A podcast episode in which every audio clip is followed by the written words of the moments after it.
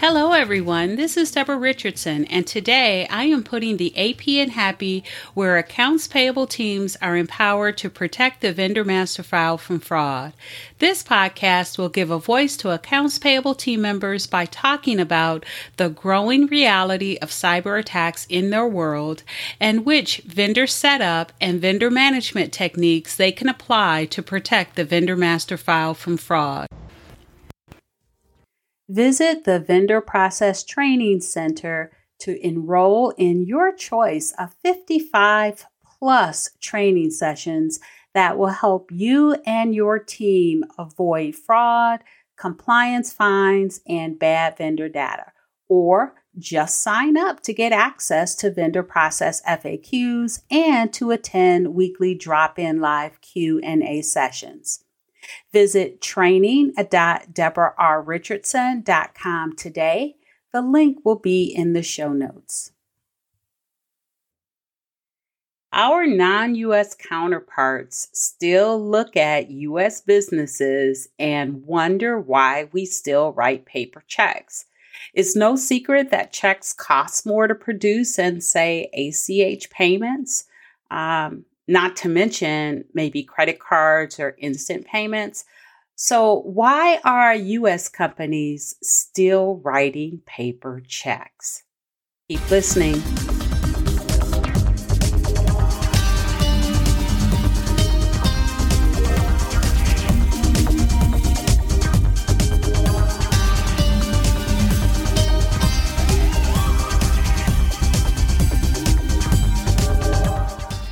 Welcome to episode 240 Seven Reasons Why Paper Checks Are Still Used for B2B Payments in the US.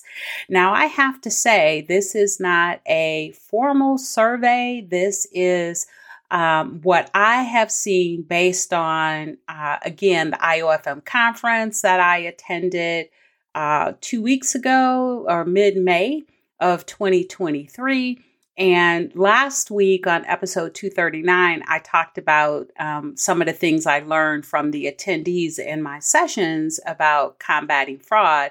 So this time I thought I would share uh, reasons why when I talked to, you know, attendees at the conference, they said that they were still uh, writing paper checks. So it's not a formal survey. Um, but in addition to that, I also have some clients that are still writing checks, and they had one or two interesting reasons why. And then I also, as a practitioner before I came out as a training consultant and speaker, used to manage the payments functions for all of the vendors or all of the payments. And yes, we still had check payments. So I thought I would share with you the reasons that I have seen. Now, these can be your reasons. Maybe you have different reasons. And if you do, by the way, I would love for you to email me at Debra at DeborahRichardson.com and you can get that email also in the show notes. But let me know what reason your company has for still sending out paper checks. Okay, so the first one is refunds. Now, let's say you are a a telecom company, you're a utility company, and you collected or your company collected deposits from customers. At some point, those uh, refunds of those deposits, if the customers are eligible, are going to need to be refunded or paid to the customer. Now, this was actually the reason why we had so many checks uh, when I was a practitioner, is because we had a lot of customer refunds. And you are not going to ask the customers for their banking information. Uh, so, you're going to write them a check. Now, I have heard of some companies using like vendor self registration portals as uh, customer registration portals, I guess is a great word for it. But they use that for the customers to come in and, uh, if not input their banking information, then to register to get a card, right? So that they can be refunded on the card or however that is done. But the easiest way is to just write a check. Now, I will tell you the downside of that is that customers rarely tell you when they move. So when you send out um, thousands of checks because um, you are a utility company or a telecom company, and then half of them come back, now you have to deal with um, storing those checks and also uh, reissuing them depending on what your your customer refund policy is. All right, so that was one refund, customer refunds. Now, the next one is you just don't have any banking information. And so I was working with a client, and one of their uh, policies was that they defaulted to a check payment method if the vendor did not submit any banking information. Now, I know a lot of you out of the uh, out there, as a result of the pandemic, and maybe even some initiatives before the pandemic, uh, require an ACH. But what if you do not have your vendor's banking? The fail safe is to uh, issue them a check payment because you most likely will have their remit uh, their remit address or their physical or PO box or some type of address, right? So you're going to go ahead and you will be able to issue uh, a check for the vendor's goods and services. Um, again, you most likely will have an address because it'll probably be um, on the invoice that you use to process, um, so that you you can generate that payment. Um, and so I see a lot of that uh, with clients that don't have purchase orders because typically they will require a copy of the invoice um, to be submitted with the request to set up the vendor and uh, and then um, the subsequent payment. And so on the invoice, you will have the address. So if you don't have any banking, um, then set them up as a check payment. Now, keep that in mind for the next one. It's a great segue because the third reason is to avoid fraud. Um, talking about not having any banking information. So let's say um, you want to avoid fraud and you have positive pay payee positive pay or reverse positive pay set up with your bank. So if the check that is presented, is, the information on the check is any different than the file that you sent to the bank, or um, it's different from what you uh, what you know you wrote the check for when you're checking the bank uh, the uh, banking system, their tool, so you can reject payments. Um, but the bottom line is is if it doesn't match the check that's presented doesn't match what you paid, then that check will be rejected and fraud will be averted. Now, this must have been right on the tip of everybody's minds for this one school district. So I read about this in a new scam alert where a school district was hit by fraud, and it was a classic business email compromise where a fraudster submitted a request to change a vendor's banking. The fraudulent request was processed, and the uh, school district lost those funds to fraud. And so, what they did to avoid that whole bank change process, right, is they changed or switched all of their payment methods all to check. Now, they did this because they had positive pay for their check payments, and that would cover them for fraud. Now, I have to tell you, when I read that, the first thing I did was cringe because, again, fraudsters are still targeting checks, but if the uh, bank is going to reject reject any counterfeit checks, then that might be a little more coverage than ACH payments, especially if you do not have uh, authentication techniques, internal controls, and best practices in place when you are collecting those banking details for ACH payments. So I have to say that during the pandemic or right at the beginning of it, I started to see a lot of people just automatically convert to ACH payments from check payments. I understood why it was hard to get those checks signed, right? When people weren't in the office, we all heard those stories about people or managers being in the driveways trying to sign checks. But the not having those controls in place when you're collecting that banking information is a huge deal and it does lead you to fraud. And I don't care what you guys say about you or your team members, your eagle eye is just not going to catch all of the fraud that is out there is being perpetrated for the changing of bank details or even for remittance information for uh, check payments where you send the check payments to the fraudsters or after that as well but there is some fraud protection in place from the bank. And it is for ACH payments too, but you do have to catch that within the threshold time period to recall those funds. The next reason is actually one another reason why we or I as a practitioner was still is, uh, issuing checks and this brought along another control that we could not enforce. And so this is the checks that you have to issue to government agencies, regulatory agencies that still require a check to be submitted with whatever application and other documents that also need to be submitted with payment.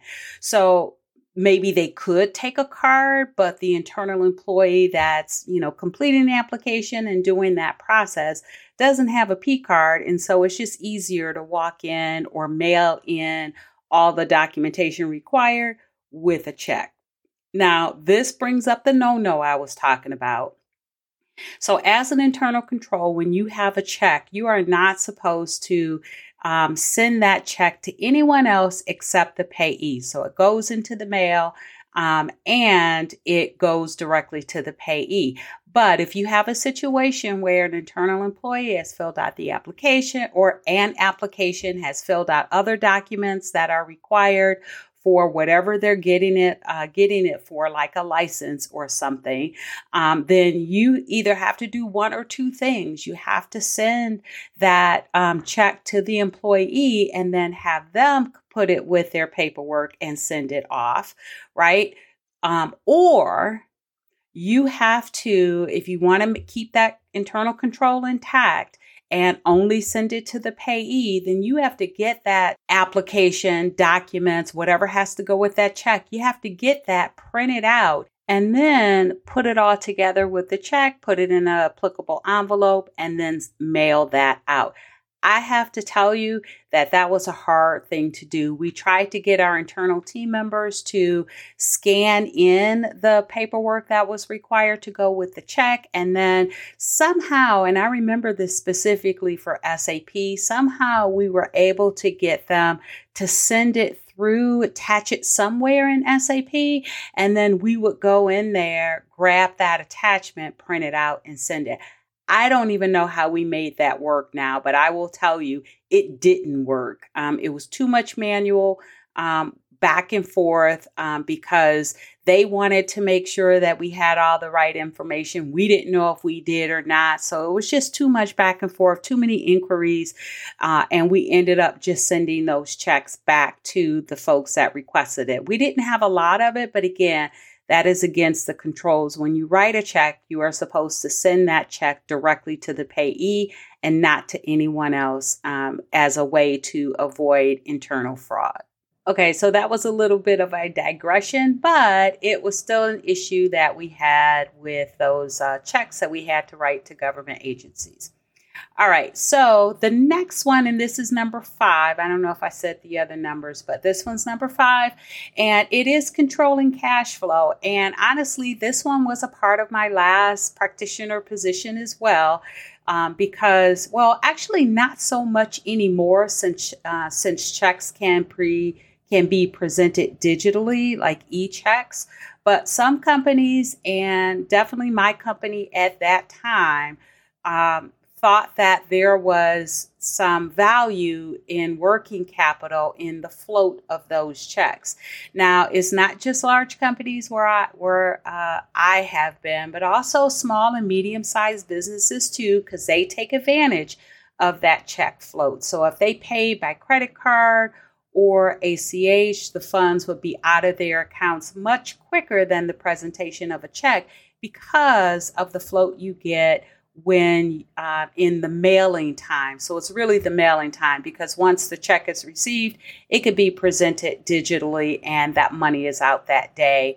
uh, that same day. But it's the float time of getting that check to the vendor via mail. Now, I didn't say this, and maybe it's uh, can be considered the opposite of controlling cash flow.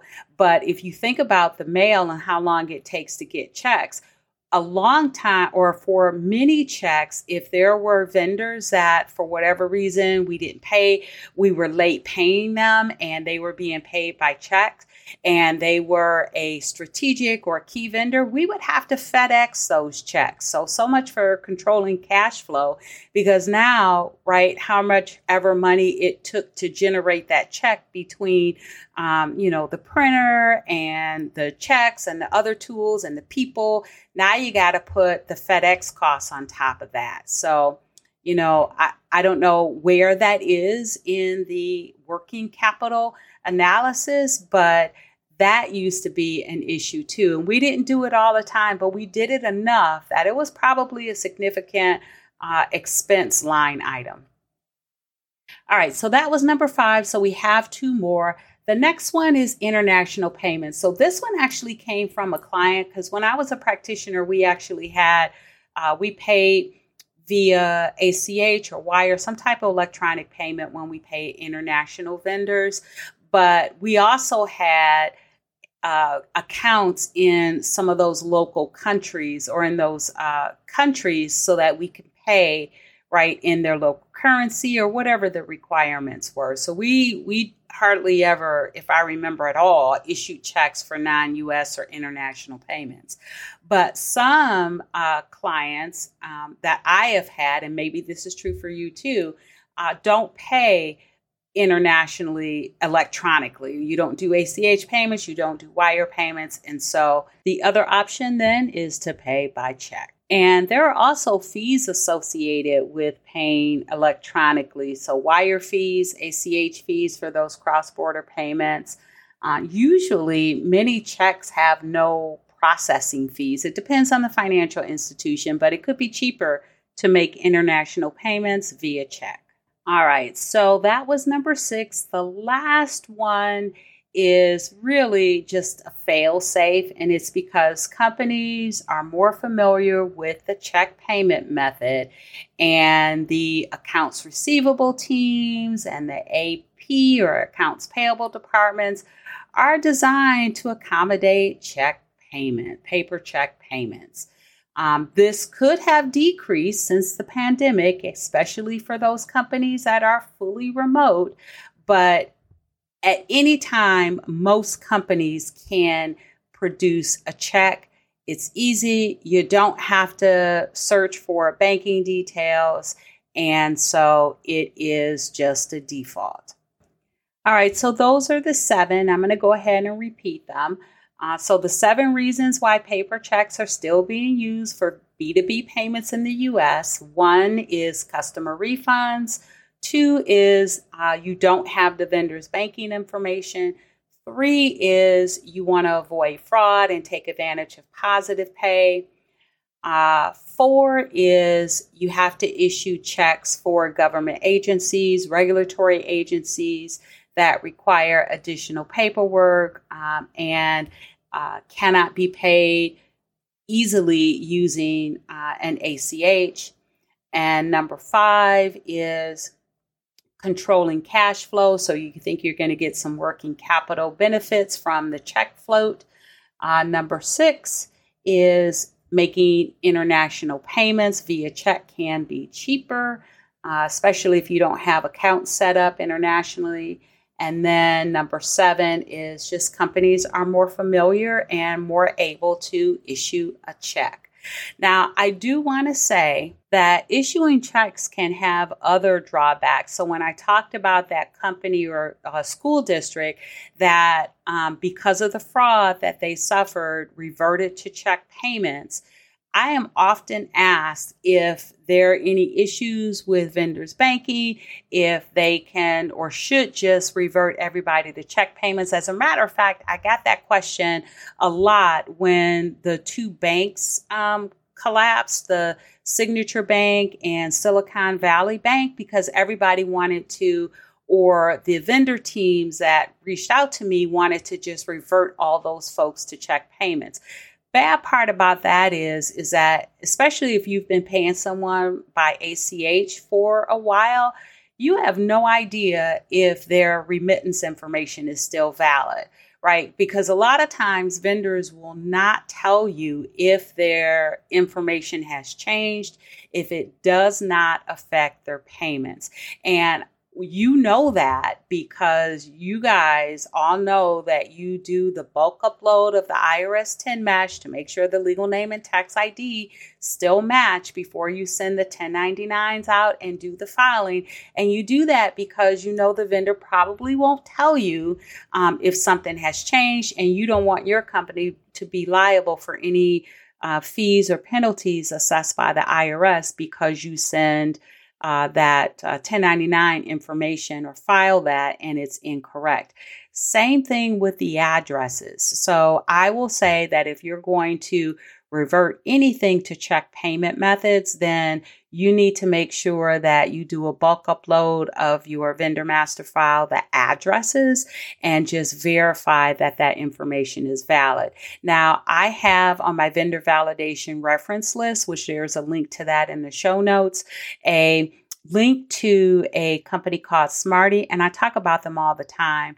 Um, but smarty.com and also melissadata.com, you can upload the addresses. And I know with Smarty, it will one format it for you, standardize it. And this is international or uh, US. It'll format it for you so that it's mailable. But Smarty will also tell you whether or not that address is mailable, whether or not, um, or if it is rather um, vacant, inactive, or a P.O. box only. So if you're going to flip anything to all check payments, do a bulk upload. And I recommend smarty.com of your addresses to make sure that when you send all those checks out, you're not going to get half of them back. All right. So if you have any other reasons that you are still writing check payments, I am sure I have not covered them all. Um, I started off with four and then I started thinking more and it grew to seven. So I'm sure there's more out there. Please email me, Debra at DeborahRichardson.com. That's also in the show notes. And let me know the reasons that your company is still issuing checks. So, thanks everyone. I hope you enjoyed the 240th episode of the Putting the AP in Happy podcast where accounts payable teams are empowered to protect the vendor master file from fraud. Don't forget to check the show notes for the links mentioned in the podcast. And if you enjoyed this episode, consider subscribing and writing a review of my podcast on the platform that you use to listen. Stay happy.